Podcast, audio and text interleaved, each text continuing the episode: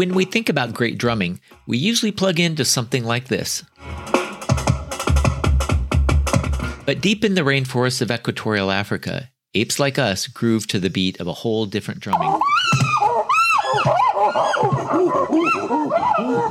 Superstar drummers from the rock and the jazz world have nothing on the percussionist my next guest hangs with.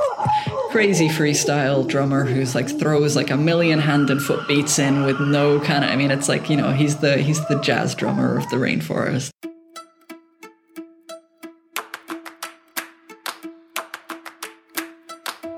This time on Talking Apes, we welcome chimp drumming aficionado and much, much more. Dr. Catherine Hobaiter, primatologist at St. Andrews University in Scotland. Over the past two decades, Cat has been engaged in long term studies of social behavior in wild chimpanzees in the Budongo Forest Reserve in Uganda. She's especially interested in the role gestures play in communication. All the while, she and her team are making discoveries about chimpanzees that continue to surprise us all. Hi, I'm your host, Jerry Ellis, and welcome to Talking Apes. Talking Apes is a podcast that gets to the very heart of what's happening with and to apes like us. The Talking Apes podcast is made possible by generous support from listeners like you and from nonprofit Globio. Hi, Cat, and welcome to Talking Apes. It's uh, it's taken a while, but we finally got you here, and I'm so excited about having this conversation. Thank you for having me. Yeah, it's going to be a lot of fun where I would love to dive in because you've had so many uh, just really what I would think of as personal experiences with chimpanzees in particular, mm-hmm. but other apes.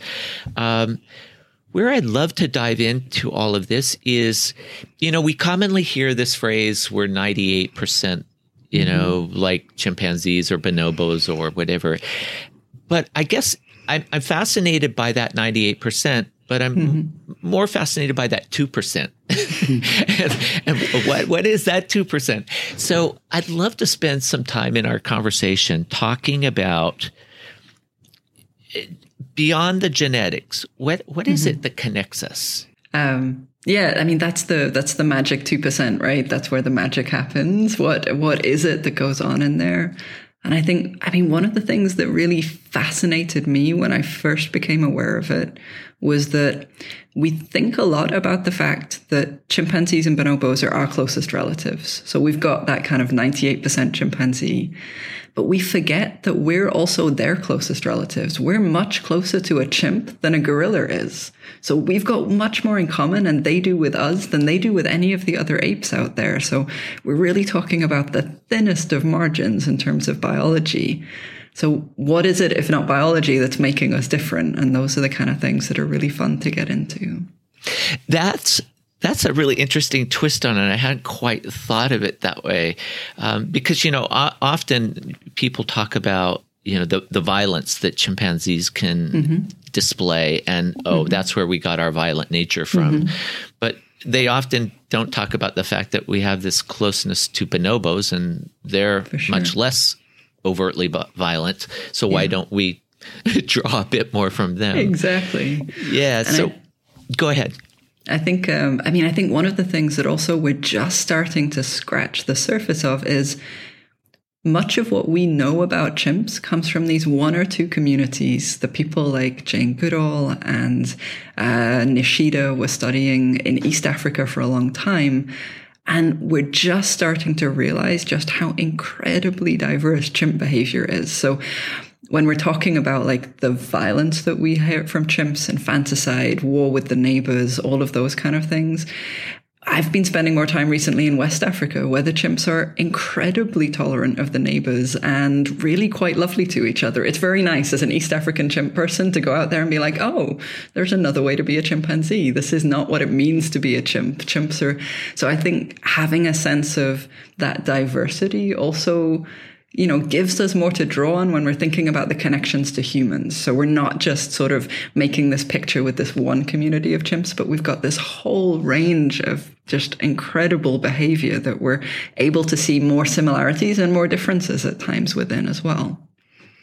So I, I think that's an important point alone for people to realize that chimps don't exist in one place in Africa. Africa is mm-hmm. a big place. Mm-hmm. and uh, as we were talking about earlier, it's a very big place. Um, mm-hmm. and, and chimps, and you, your primary study area is in Uganda, correct? Exactly. Yeah. So we're right at the, almost the most eastern edge of their, of their range, but there, you find chimps right across from, right across to the West African coast as well, right through the middle. You've um, just started looking at sort of the West African uh, mm-hmm. chimps. What what would you say is the biggest difference that you've immediately started noticing between the the chimps in, in Uganda and the eastern side and, and mm-hmm. the western side? I mean, the first thing that I still remember really vividly having my first day watching West African chimps. It was with a community called Bossou in Guinea, and I was like, what is with these girls? Like the female chimps, these adult females were walking in. They were being greeted the way that I would expect a dominant male to be greeted. They were taking charge. They were displacing. They were kind of, you know, very much occupying what I thought of as a male chimp role. And it was just incredibly striking because every little detail from the kind of gestures that were being exchanged. And it suddenly opened my eyes to this idea of what I thought was, you know, chimp behavior or stereotypically male chimp behavior and suddenly rethinking that and being like, oh, okay, maybe this has to do with how you're respected or your rank, but that has nothing necessarily to do with your sex as a chimpanzee. And starting to realize the things that had been just assumptions for me and having that kind of blow up in front of my face was um, one of these like lovely kind of like rethinking all of what I thought I knew about science moments that to me is one of i mean in, in the years that i've been around apes and, and chimps that's the thing that I, I guess keeps catching me is every time i go back it's like wait that's different than i thought mm-hmm. and and i wonder how much about and, and especially you as a scientist and a primatologist i mean we you go through this education process and then you go out in the field for the first time and mm-hmm. you're you're you're actually going out with that kind of education process mm-hmm. in your head mm-hmm. and then trying to r- sort of like align that with what you're seeing definitely uh, that must be a huge challenge and and and now you guide students phd students mm-hmm. and others too i mean how do you prepare them for that i mean i'm I'm really grateful for a couple of things. One is that I had no intention of becoming a primatologist. I fell into this by the happiest of accidents. And I think it means that I didn't sort of, I wasn't the diehard six year old who definitely wanted to be a chimpologist when she grew up. Um, and so I didn't necessarily come with quite as much of the kind of perhaps literature and scientific baggage. And my supervisor, who was uh, Dick Byrne here at St. Andrews, actually, um, he sent me out there with basically almost no prep at the beginning. And it was very much a go learn from the chimps what it means to be a chimp and going out there and then afterwards coming back and diving into the literature, but having that kind of sort of fresh-eyed kind of initial interaction with them i think was was really valuable to me and it's something i really encourage in most of the students that work with me we try as much as possible to get folk out into the field just even for a couple of months to get a sense of who these are, what you know, what it means to be a chimpanzee from the chimp's perspective, and then come back and think about the scientific questions you want to ask in that context. But, but yeah, try to absorb that early on. I'm going to jump a, jump ahead in some of the questions I had because there, that that reminds me what you just said reminds me of some recent articles about well digging Mm-hmm. Um, and uh, I'll, I'll, let you describe what's going on there. But the, the, the part that connects for me is the fact that we've seen something happening for a while and we didn't recognize it for mm-hmm. what it was. And which is kind of what you're saying, get there with fresh eyes and, and maybe something that's been happening a long time. We just aren't recognizing. Yeah. So uh, if you could maybe walk us through the, the whole well digging yeah, uh, so, scenario. Um, I was, I mean, the chimpanzees in the Waibira community, they are quite unusual for a rainforest group. So it's a rainforest, it's pretty wet everywhere. Usually, rainforest chimps are not short on water. Um, but this community doesn't have a permanent water source, there's no permanent rivers. And in the dry season, which is, you know, a relative thing in a rainforest, but it gets pretty dry, um, their water shrinks to this kind of muddy pool in the middle of their range. Um, And what happens in the dry season is that you'll get the chimps coming each day to drink from that and it gets smaller and smaller and muddier and muddier. But it's a great place to be able to effectively kind of check in on everybody in the community. East African chimps are very what we call fission fusion. So that means they're not all together at the same time. Um, you'll have individuals you see every day, but you'll have individuals you don't see for months at a time, sometimes even years at a time. Um, and so being at the dry season waterhole means that everybody's going to come and drink, and we get a great way to census them. Um, so I'm sitting there one day and um, this younger female who'd emigrated immigrated in. She'd come in from another community a couple of years before called Onyofi, sits down and she just starts digging in the mud. Um, and I assumed she was looking for some roots or something to eat. And then she stops and I see her like looking at the hole she's just dug and then very patiently waiting and what you and then sort of bending down and drinking. And what i realized was that there was cleaner water rising through this kind of like hole that she dug in the gravel to one side of the muddy area. Um, and part of what cued me into the fact she was doing something really interesting is actually quite a few of the other chimps in the kind of like in the little party she was with, they were also clearly really interested. So you've got adult males peering over at her, trying to work out what she's doing. I mean, this was something that was interesting enough to the chimps that it kind of made me pay attention to it. Um, and we, over the next kind of few weeks, spent more time there and we traced the spread of this kind of behavior to work out, okay, well, this is this is a really interesting way of accessing clean water. It's a really smart thing to do. Um, and we want to see whether or not the other chimps are going to pick this up. She, uh, so you know, would the other adults do it? We noticed that some of the young ones were starting to play over that dry season. But luckily, at this waterhole, because it's such a key focal point for this community, we've been camera trapping there for years, and we went back over our camera trap footage and we actually found from years before um, evidence of, you know, Onyofi having been the first one still to dig, but some of the other chimps digging. And, you know, we'd seen these holes when we'd walked through the water hole and just assumed that it was, you know, pigs coming and digging for tubers or something. And there was this kind of, yeah, I think it's it's very much a sense of you know the chimps are the ones teaching us about sometimes like they're having to do the extra work of making it really obvious for us that we just haven't noticed this behavior. Um, so feeling a little guilty as a scientist that this you know fascinating thing that we turned out to be really interesting was something we'd somehow overlooked for years. But um, yeah, camera traps were a wonderful way to at least be able to go back over that and unpick that story back in time. Three or four questions jump to mind immediately there, and a couple I'll dig into in a minute. The first one is it sounds like there's like this moment when you're sitting there as a field, you know, researcher where you have to like quit being human. You almost mm-hmm. have to like, okay, I have to mentally be part of this group mm-hmm. to almost see inside it in a way they're looking inside. Is that accurate? that's fair. I mean, I think I think you sort of have to, it helps to, it's a very humbling experience to spend time in a rainforest with the chimps because very, very quickly you come into it and you realize that we're not that great at being rainforest primates.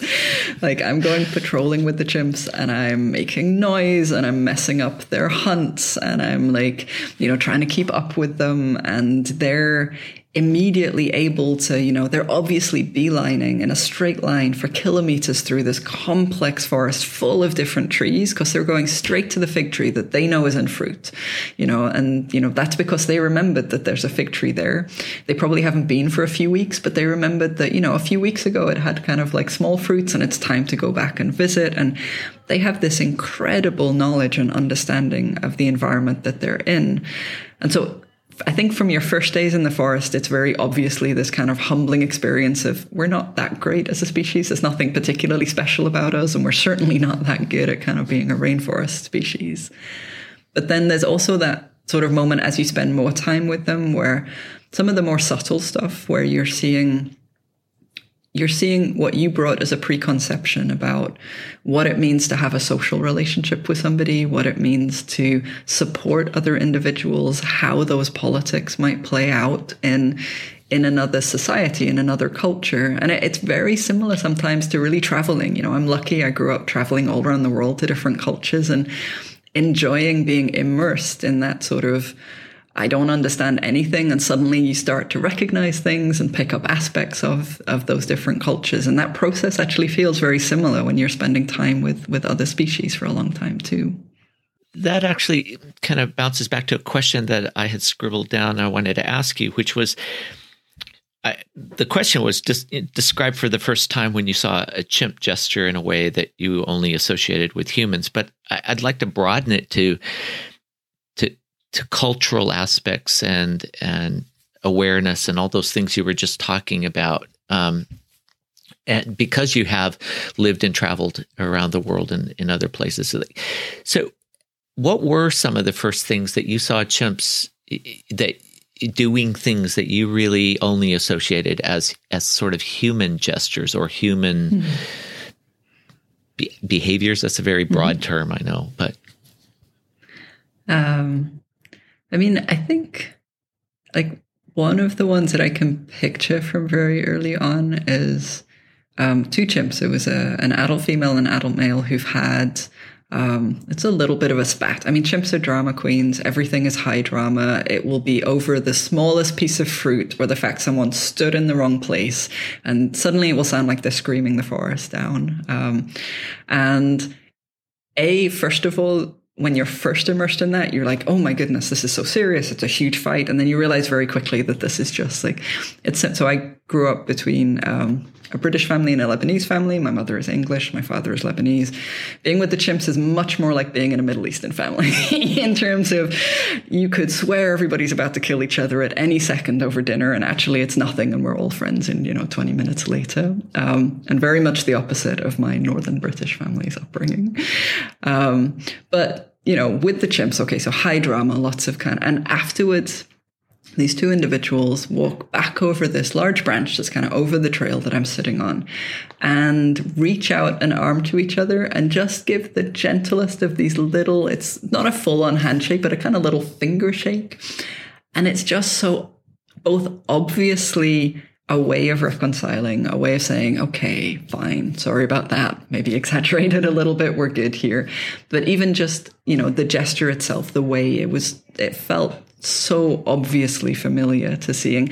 And I've seen it since. I've seen it. I mean, I love the cases where you get two of the big males who'll have an argument and they do this little handshake to make up afterwards. But it really feels almost like when you've got kind of two young kids who are they've been told to shake hands and make up and they're not really looking at each other but they're like fine we're just going to kind of shake hands and just you know and then they walk off in opposite directions very quickly and i think you know I do try. I think it's really important as a scientist that we we interrogate those assumptions and we don't just because it looks the way we would use it assume that it means the same thing to the chimpanzees. But in some cases, with all the data and all of the years of interrogating that scientifically, then yes, I mean, shaking hands is clearly a way of reestablishing um, affiliation, we would call it, bonding, kind of like reconnecting as two individuals socially. And it means exactly the same for the chimps as it does for us, which I, I really love is that point of, yeah, connection. Hmm a minute ago you mentioned this sort of fission fusion um, mm-hmm relationships, especially with East African chimpanzees, and mm-hmm. where, where, you study, and you were talking about around the waterhole where they would come. Mm-hmm. What can we talk about that a little bit more? Because I don't think people, I think people just assume that chimps are in a group and mm-hmm. they hang out in that group and you know more like gorillas uh, for example um, you yeah. know they're pretty pretty much a permanent group but chimps mm-hmm. um, especially my experience anyway, my limited experience with chimps in the in East Africa is that there is this constant sort of flux of a small little group and then they gather in big groups and then they split off in different pairs and different groups yep. and which to me seem is very much like the way we spend our days. You yeah, know, we have our families, so we have our work yeah. mates, we have yeah. you know all that. So yeah, I think that's a really good example. It's it's yeah. So, I mean, eh, just as you were saying, it's really, chimps have lots of different types of relationships. So they have family relationships. Um, and they will spend a lot of time. So until they're seven, eight, nine years old, they're usually permanent with their uh, permanently with their mum. Um, that can differ a little bit. So if you're a if you're a young boy and you have an older brother, you might start when you're a bit younger to go kind of hang out with him and the big boys. But typically, you're spending most of your time with mum uh, early on. But once you start to spend a bit more time on your own, then you chimps, I mean, they'll live, East African groups are in groups from 40, 50 individuals, right up to a couple of hundred in some cases. Um, the Waibira chimps that I work with have about 120 individuals, about 30 of those are big adult males. And they're going to spend, you know, different amounts of time with different individuals. And that will determine, in some cases, it's because perhaps they have a genuine friendship, a social bond, a connection. They will support each other. They will prefer to spend time with each other when given a choice of who to go hang out with. In some cases, that might be because, you know, you, there's a level of politics and expediency about keeping an eye on the kind of like, you know, that young upstart who's coming up through the community that, you know, you might not want to let him disappear off with the girl that everybody's after. Um, so you get this kind of what we would call fission and fusion, basically splitting and coming back together. And none of it's predictable in the sense of if I know who, so, you know, I know who Alf is. I know that Alf is friends with Ben and McAllen. There are three big boys. I know that the chances are they will be more likely to split off with each other than Ursus and Kavili, who are kind of friends, but not, you know, there, there are friendships in there. So it's predictable to a certain extent, but it's not that you'll always have the same individuals. And in some cases, you know, those relationships, just as they do for us, change and evolve. You know, chimps will live till they're in some cases 50 60 years old and your the nature of your relationships changes across your lifetime. So um, that's also something that particularly because systematic work with chimpanzees started in the 60s and 70s and essentially we're just now at the first full you know we're 60 70 years in that's one lifetime for one generation of chimps. And we're just starting to understand the complexity of what their whole life looks like that just raises so many questions in my head. I mean, as as you know, as we evolve, or we evolve may not be the right word to use right here, but mm-hmm. in our in our own uh, personal lives as we evolve, let's say we go mm-hmm. from being teenagers to twenty somethings to thirty somethings. I mean, we we become different people. We, mm-hmm. you know, we we pass through these stages in our lives where we're influenced by other people, trends, mm-hmm. culture, you know our own maturity. Um, mm-hmm. do, do, you see anything like that in chimps that we've been able to recognize so far? I know I know that might be we have a limited sample size to work with, but yeah, and uh, that's always the time. So I think one of the things that I've been really really privileged is to be spend. It's been about almost 20 years that I've worked with the Budongo chimps. And I think one of the things that I'm really starting to realize is we think when we talk about cultural differences, we think about the differences between groups.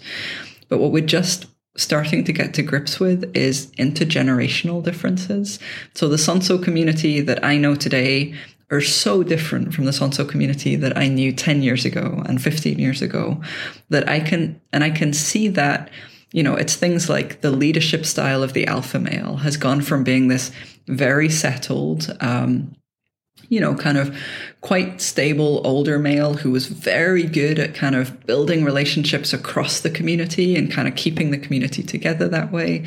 And then we had, you know, this young kind of like perhaps he was physically very strong, but possibly not the smartest of alpha males. So he rose very quickly, uh, mostly by beating everybody up. And that's not a great strategy because, you know, the minute that you're not that strong anymore, everybody else, you know, chimps have memories and they are going to kind of, you know, I don't know that we would call it a grudge, but it felt very like it when we were watching in the forest sometimes, like he and his family who'd been at the top. And as soon as they started to drop, everybody pushed them down to the bottom of the rankings hard. You know, they were really almost excluded from the group very quickly. And so chimps have, you know, whether it's the leadership style of the alpha male, whether it's the individual personalities of the of the different chimpanzees that are making up these communities, you see these shifts in to what extent they might be more egalitarian, they might be more despotic, they might share meat more, they might have different food preferences. So we've seen kind of their hunting evolve over generations as to being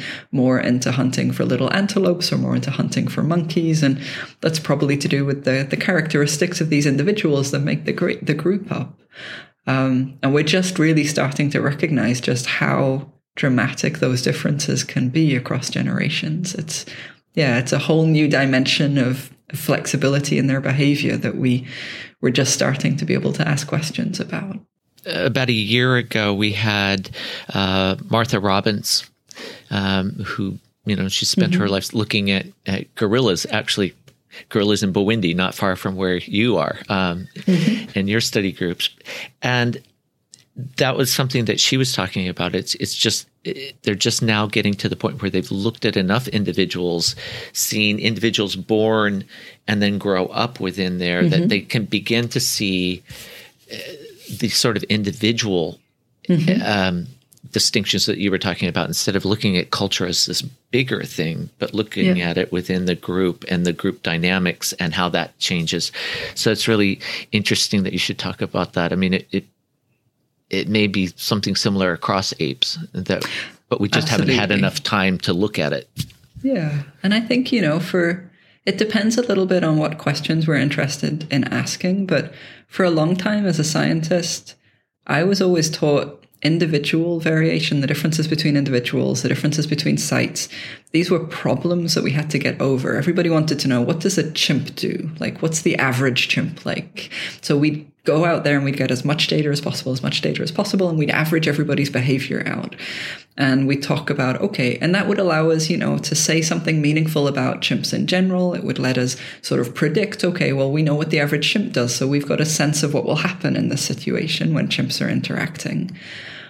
But when we did that, which I think was very much the way we asked questions for a few decades now, we flatten out, we get rid of all of this incredible richness and variation in their behavior. These, I mean, we've got a project right now where we're looking at differences between individuals, differences between communities, and differences between species. And it's about learning to love the mess and the noise, which honestly, as a scientist, phew, major statistical headaches.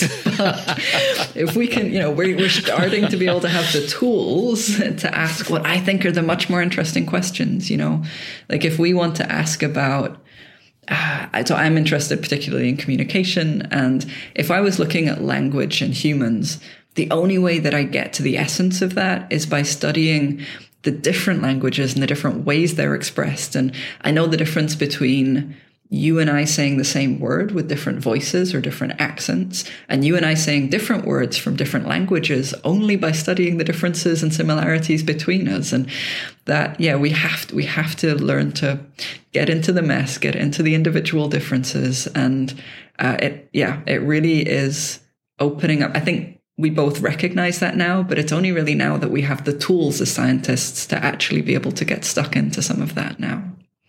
Do you think there's been a resistance over the history of science to do that, to get stuck into that mess? I think so. I mean, I think, you know, partly it is about the way that we ask questions, um, particularly with the way we ask questions of other species. Um, but you can see that reflected in the science of our own behavior. So we've, we're just starting to recognize now that um, what we would call in psychology the weird sample bias. So, Western, industrialized, educated, rich, democratic. And essentially, what we're realizing is that 95% of research describing human behavior in psychology was came from tests of first year undergraduate university students and i was one of those students so like i'm like i'm in that sample and i am not representative of humanity in the global sense right so you know like this is one of those things where we've done the same to other species we've gone out and we've tested 15 apes living in a zoo in you know edinburgh scotland and thought that that in any way was an gave us the data to talk about what it means to be a chimpanzee. And I think to be fair, that's a very Western scientific perspective. One of the things that I've particularly appreciated in the last kind of few years is spending more time um, with Japanese primatological colleagues who had came from a very different scientific discipline, um, coming from the principle that recognizing that this was not humans and animals, but that humans were animals, and that I think when you come at your science from this from that particular viewpoint, you don't start to ask the question, can animals do what we do? Because if you accept that humans are apes, then it's a kind of redundant question because it means if we can do it, apes can do it because we're apes too. And I think that little thing that almost seems like a sort of trivial, flippant thing to say is actually fundamentally at the root of the difference between some of these different scientific approaches. And it allowed Japanese primatologists, they were the first ones to be describing culture in primates. This, uh, you know, they were, um, it was Japanese primatologists, because it was Nishida who went out at the same time as Jane Goodall, who was the first one to recognize a lot of the aspects of wild chimp behavior that that um, now we now we're coming to recognize too, but but we're 50 years behind the curve. And yeah, I think learning to love individual differences, getting into that mess, um, is something that um, that you know it's it's not it wasn't necessary. There are other ways of doing it. There have been other scientific kind of approaches to this for a long time, and we're just perhaps starting to see to see the benefits of that or to see the the advantages of that. Yeah. Of course, that raises a question. I guess if if if that's one if that's one thing that happened when you you look at the way the Japanese researchers approached it versus uh, you know a Western, what would happen if you had more African researchers or more you know yeah. it, you know I don't know so, you know people from South America looking at it. I sure. mean because they're yeah. going to bring their cultural lens to this thing as well and hundred percent. I mean I think we've only impoverished our science by limiting the perspectives and viewpoints of the people who are studying it. And um, I think, particularly as a primatologist who's worked with apes in Africa, I'm extremely aware of the fact that there are so few uh, African born primatologists. And um, so much of what I've learned, I, I think, you know, both I've learned that from the apes and spending time with them. But when I'm going out to these field sites and when I'm spending time in the forest, I'm not doing this alone. It's always with a team, typically of local field assistants. So our Ugandan field assistants in Uganda, um, they are teaching me so much about what it you know what it means to observe the chimps what it means to be a chimp they're thinking about questions um, in ways that i haven't even thought to think about um, and it's really yeah really recognizing the incredible contribution that they make to the science that I think, you know, we haven't we we've you know really haven't recognized and recognizing also how much that limits the questions that we've thought to ask so far um, is, is kind of a humbling experience and something that I think we as a field need to do a lot better in working towards. How much do you think some of that is influenced by um, I'll, I'll say time, but let me define that a little bit. It, time being something that if I'm a Ugandan researcher and I'm sitting there, I'm living in Uganda, I'm from mm-hmm. Uganda. You go there with a, a, sense of time. I have 4 mm-hmm. months to be in the field and then I have to be back at St. Andrews, or mm-hmm. I have, you know, two months or whatever the mm-hmm. time.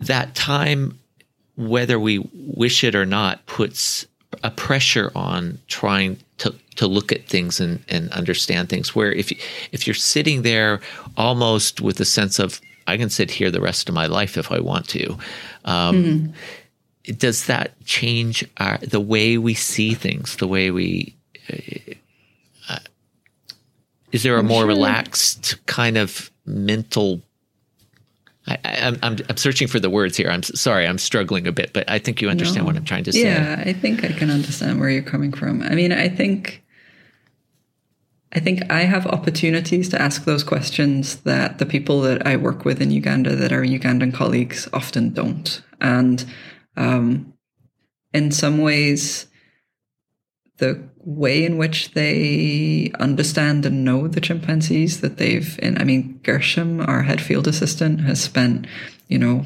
almost 40 years now with the Sonso community. Um, and he he knows those chimps in ways that that I can't even start to unpick. And I, I wish on a, I wish I could some, now could I download Gershom and just like have him on an app that I take everywhere with me? Because I always have questions and um, his perspective on that is invaluable. But I, I think also in many cases, the opportunities that I have to sit in the field and reflect and think about science and collect my data to answer the questions are also opportunities that the Ugandan um, researchers and scientists and field assistants that I work with don't have.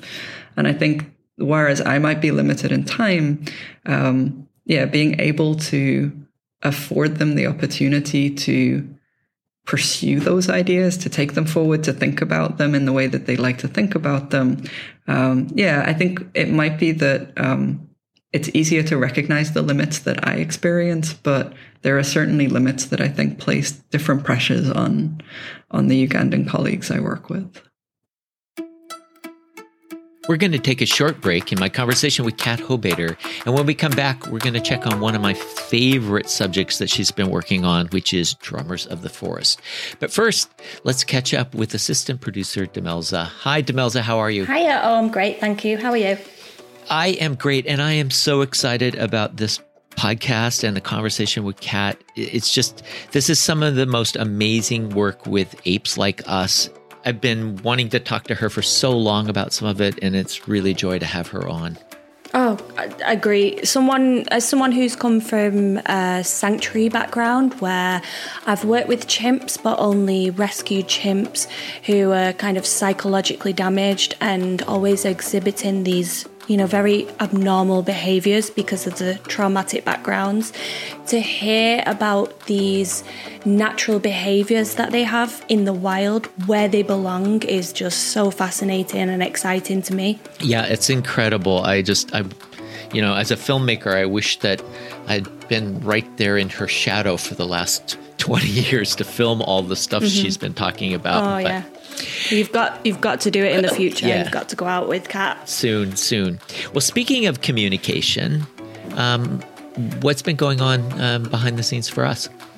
Okay, so this week we asked listeners to describe Talking Apes podcast in three words. So we had Lorraine Belcher. She said it's important, informative, and knowledgeable. Thank you, Lorraine.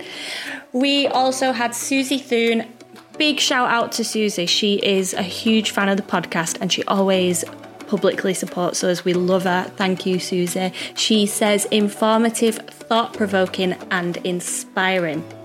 And we had Linda Delaney who said it's tricky to describe it in three words, but it's engaging, enlightening, and educating. And she said it's definitely worth the listen. Keep up the good work. I think people are going to try and give us a big head, Jerry. um, well, hopefully they're giving a big head to all of the people we have on as guests because we have some amazing people, and it's so. It, it's just really wonderful to share what's going on with people, you know, in the field, especially, you know, folks like Kat Hobaiter and the stories that they're telling in the research that they're doing. So, well, that's it. And we've got all these other amazing guests coming up, just like Kat and everybody else we've had on. We really tried to make this podcast as good as we can for you guys. So, so yeah, if you want to get in touch with us, head over to talkingapes.org and leave a comment or question. Thank you, everyone. We really appreciate you. That's great. And now let's get back to my conversation with Kat Hobaiter. I want to back up um, just a little bit, and you because you were talking about at one point we were talking about the individual and and looking mm-hmm. at the individual within the culture, and I and I think a really great example of that was in one of the the, the pieces I read where you were describing drumming. Mm-hmm. I thought that was a wonderful piece because it made me think about chimps in in a slightly different way. I mean, I certainly mm-hmm. recognize them as individuals in the the chimps that I've worked with, whether it's at Gombe or it's in even in sanctuaries. Could you describe drumming for those who don't mm-hmm. understand what it, it, it is, and then talk about some of the, the drumming styles? I guess that's what really I was really fascinated. Yeah, this was it was a lovely chance really to get stuck into the science of something that we all know, and this is a great example of where we like as an individual and the you know the field staff like as researchers and staff in the forest then we could recognize the chimps when they were drumming at a distance. And chimps so chimp drumming is exactly what it sounds like. The trees in the rainforest have these big kind of buttress roots. They're these big triangular flanges that sort of support these huge i mean 50 60 meter tall trunks. And they're um, they're basically roots that sort of create this like large triangles. So they're very narrow, but they're very large. And essentially, if you hit one of those really hard, you get this big, deep, kind of resonant booming sound. And the chimps will hit those with their hands, but often, most often with their feet. Um, so, and they're, um, when they do that, I mean, those noises will travel a kilometer, a kilometer and a half through the rainforest. So, in this dense environment where you can only see like 10 meters if you're lucky, five meters is a bit more realistic. And even their big long distance calls, which are pant hoots, maybe a kilometer on a good day. But these drums can go one, one and a half kilometers. And so if you're in these communities that are splitting up and spending different amounts of time with each other, and you want to be able to communicate across long distances, drumming is a fantastic way to do that.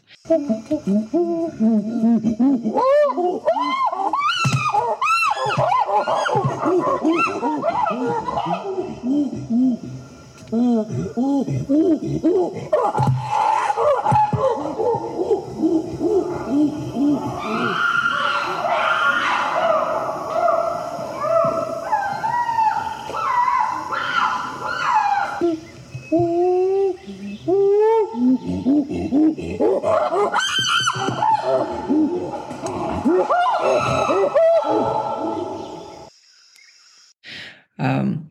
but it's not just about saying, you know, if I drum on a tree buttress, then somebody a kilometer away is like, oh, there's a chimp there, you know. Um, can they put more information than that in those drums? And we suspected that they could mostly because when I heard a chimp drumming in the forest, it wasn't just that I knew there was a chimp drumming. It's like, oh, that's where Ben is, or that's where Frank is, or that's where Musa is. We would recognize the individuals. And it was sort of this intangible sense. In some cases, it was kind of obvious. So there's a chimp called Zalu, who's this crazy freestyle drummer who's like throws like a million hand and foot beats in with no kind of i mean it's like you know he's the he's the jazz drummer of the rainforest it's very very kind of free flowing um but and there you know like you know so you there were a few that but trying to pinpoint something that was like individual rhythm, individual characteristics. Like that's not actually that straightforward. And we we asked, we came at this from so many different directions. We were talking to musicians and to music scientists and to linguists, and you know, it wasn't just about the speed, um, because individual chimps will have different pr- different flourishes almost. So there's something we call a double beat. It's basically they're going to hold the top of the buttress with their hand and they hit like both feet almost simultaneously together really quickly. So you get like boom, boom kind of t- together. And some chimps have a very slow, regular rhythm. So like boom, boom, boom. Some chimps are doing this kind of syncopated. So you get dudung, dudung, dudung. Some of them are throwing these little double beat flourishes in. But obviously what your drum sounds like also depends a little bit on the tree that you're drumming on because that changes its shape and its sound. And so there was quite a lot of sort of noise and mess for us to have to wade through. It took quite a lot of data to start to be able to actually say, oh, well, what we the reason that we know Ben is drumming over there is because it's this long interspersed regular beat, or the reason we know it's Alf is because it'll be a double beat, double beat, one beat kind of thing, and not always, but most of the time. Um, and so what we were able to do over time was to to tease this apart and to actually describe the individual signatures for these different males. Um, but I think the thing that got me most excited about this study was we sort of both ourselves as just you know spending time with the chimps we kind of knew this was probably the case. And there was a little data from some other groups that had already suggested that they might have these styles but the data were really messy. And there wasn't a very kind of clear yes no answer. And what we found was that the chimps who are traveling, and so that's in a context where you might want to reveal, hey, I'm over here, or, you know, like they're dispersed, they're trying to find each other potentially. Um, they have really clear signature styles. But the chimps who are displaying, and chimps will uh, basically, it displays exactly what it sounds like. They're showing off to the other individuals nearby. Um, that might be because they're you know, wanting to rise in the social ranks a little bit, so show off how big and strong they are. Um, you might particularly want to do that if there's a girl that you've got your eye on that you're trying to impress, or whether or not you're trying to make it really clear to the young upstarts that you're still in charge as the kind of big male chimp. Um, but when you're displaying, that's something for your local audience, and it might actually be really a really bad idea to give away who you are. Because imagine you're the kind of third or fourth ranking guy, and there's there's okay the girl's in estrus she's ready. That means she's ready to potentially get pregnant. This is your moment. You're going to show off. You're going to show her how big and strong you are. You're going to persuade her that you're the guy that she wants to go away with. Um, but and the alpha male is not here but the alpha male might be like just you know 50 meters around the corner. This is a really dense rainforest so the minute someone's out of sight you don't actually know where they are.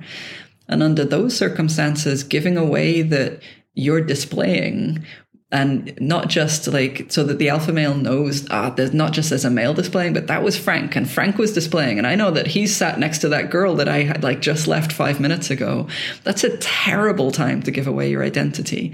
And essentially what we basically were able to show was that the drums during displays don't have these signatures and the drums during traveling do. And that means the chimps are essentially choosing so they're choose. This isn't something that they have to do. It's not something about their physiology, about how you know the way in which they move or the way in which you kind of you know. It's something that they're essentially choosing to to to express. And so it was a really nice way of both tidying up this long-standing kind of messy problem in science, and then also getting into the nitty gritty of what made the individual signatures look the way they did. Wow, you're describing that, and I can think of so many humans that you could have been describing right there. That's that was yeah. We were talking about that two percent. Well, we just dug mm-hmm. into that two percent a little bit. Yeah, sometimes that gets real slim. yeah, we may have been down under one percent right there. Um, you know, and, and that kind of leads me to uh, you know the the last question that I wanted to ask you. There's so many things I want to ask you, and mm-hmm. we'll we'll do this again. Hopefully, we can do it from the field sometime. Mm-hmm. Both of us out there and um, doing this. But what what about what have you seen from a gesture standpoint that has just mm-hmm. absolutely blown you away? That just you know what what's hiding in that 2% that you uncovered or you think you you might have uncovered that just you went oh my God, I had no idea this would ever pop up. I mean, I think when you, so when we were first looking at the gestures in the chimps, I mean, people had looked at gesture in captivity for a long time. We knew that apes gestured. These have been described in the earliest studies, like good old Plooij Nishida were all describing this in the 60s. Um, there was lots of amazing work in captivity showing that gesture was a really important way the chimps communicated. Um, but in captivity, most of what had been described was young chimps using these in a playful kind of context. And I think it was very immediately obvious when when we went out and um, my PhD work was actually to try to do the first systematic study of gesture in the in the wild. So go out to. I realized very quickly why nobody had done it before when I started this, by the way, because the only way to study gesture is to film it, and you're basically running around a dark rainforest looking for dark chimps who are constantly moving with trees everywhere and leaves everywhere and noise everywhere, and I'm out of breath and the camera's going up and down, and it's the worst possible context in which to get like video based data. But eventually we got enough of it to be able to very clearly show from the beginning that gesture is important to all all chimps and now actually we understand really all apes are gesturing all the time this is such an important such an important way for them to express themselves. And what you realize quite quickly too is that the vocalizations they're giving, the facial expressions they're giving, a lot of that is about their affect, about their expressing kind of what's going on, almost a sort of external, internal monologue of like, I'm hungry, I'm afraid, you know, something. But their gesture is what they do to ask something of somebody else. This is the way that I tell you to come here, tell you to go away, tell you to give me that thing. Shall we groom? Shall we travel? Shall we play? Um, all of those little day to day ways that are so important to regulate your social life, they do that with gesture. And it was, doesn't matter if you're a young infant, that you're like a one year old who's just working out how their hands really work, to a, you know, 65 year old grandpa chimpanzee, that gesture's the way that you do that. And that I think was something that we didn't necessarily expect going out at the beginning. So we've got this beautiful, rich system of communication, but honestly what what really what I find the most interesting is not really the system itself. So I could talk about like chimps beckon, chimps kind of point at times, even chimps uh, pirouette to gesture, chimps give those beautiful handshakes to make up. You know, there's a lot that feels very familiar, but to me, I think of that as like their toolkit. It's like, you know, it's what gestures can they have in their toolkit? Um, what really interests me much more is what they're doing with that, you know, and it's it's kind of the difference between studying the sounds and words in a language versus looking at you know making jokes deceiving each other telling tales gossiping putting memes on the internet like writing poetry. Uh, what what is wonderful about language and what we do with language is not the sounds we make or the response weighting or the structure or the grammar or the syntax or any of the stuff that we spend a lot of time digging into as linguists. It's, it's what we're doing with it. It's what we use language for that nothing else works for. And I think that's what, that's what really mm, strikes me about the chimps is seeing, seeing what they're using those gestures for. It's seeing the little, it's a really simple request to groom me, but it's happening between two male chimps that normally would never do that. And then realizing only six months later, when I'm looking back and thinking about that very simple gestural request, that, oh, you know what? That was the beginning. That was when this little alliance that have now taken over the whole group and fundamentally changed the politics and the structure. And it came down to that one moment. And there's nothing special about the gesture, but it was about what was expressed in that moment. And I think that's what I find fascinating and compelling. And it's what will continue to compel me because I, you know, I know what the gestures are now. I know what they mean, but getting to watch that, getting the, you know, the privilege of being a part of that daily world every day when I'm there, it's brand new and there's always something to learn. So yeah, that's what, that's what I find exciting about it. Wow. That, no, that's just, yeah, that's amazing. That is really amazing. Hey, thank you so much for oh. being on Talking Apes and sharing all of this stuff. I, like I said, we could talk for hours. I mean, there's so much you have seen o- over these 20 years, and uh, um, maybe we can do this again sometime. Oh, I'd love that. It was really my pleasure. Yeah, I'm always happy to talk, Chip. Great. Thanks. bye bye. Once again, I'd like to thank Kat Hobaiter for sharing her insights into some of the mysteries wild chimps are beginning to reveal. You've been listening to Talking Apes, where each episode we explore the world of apes with experts like Kat, from research to outreach, with passionate primate people and conservationists from around the world. Our guests are at the very forefront of news about our wild primate cousins. You can find previous episodes of Talking Apes on our website at www.talkingapes.org. That's Talking Apes, one word, dot O-R-G, or wherever you get your favorite podcasts. And it's on the website that you can share your ideas about future podcasts or any other questions you might have. I'd like to thank Talking Apes assistant producer Demel Zaban for her incredible work behind the microphone. And finally, thank you. Talking Apes podcasts are made possible by listeners like you. So please consider supporting Talking Apes with your tax deductible donation via the link on our new website. And finally, For all those who work tirelessly every day to protect and save great apes and their forest home, thank you. I'm Jerry Ellis. Thanks for listening to Talking Apes.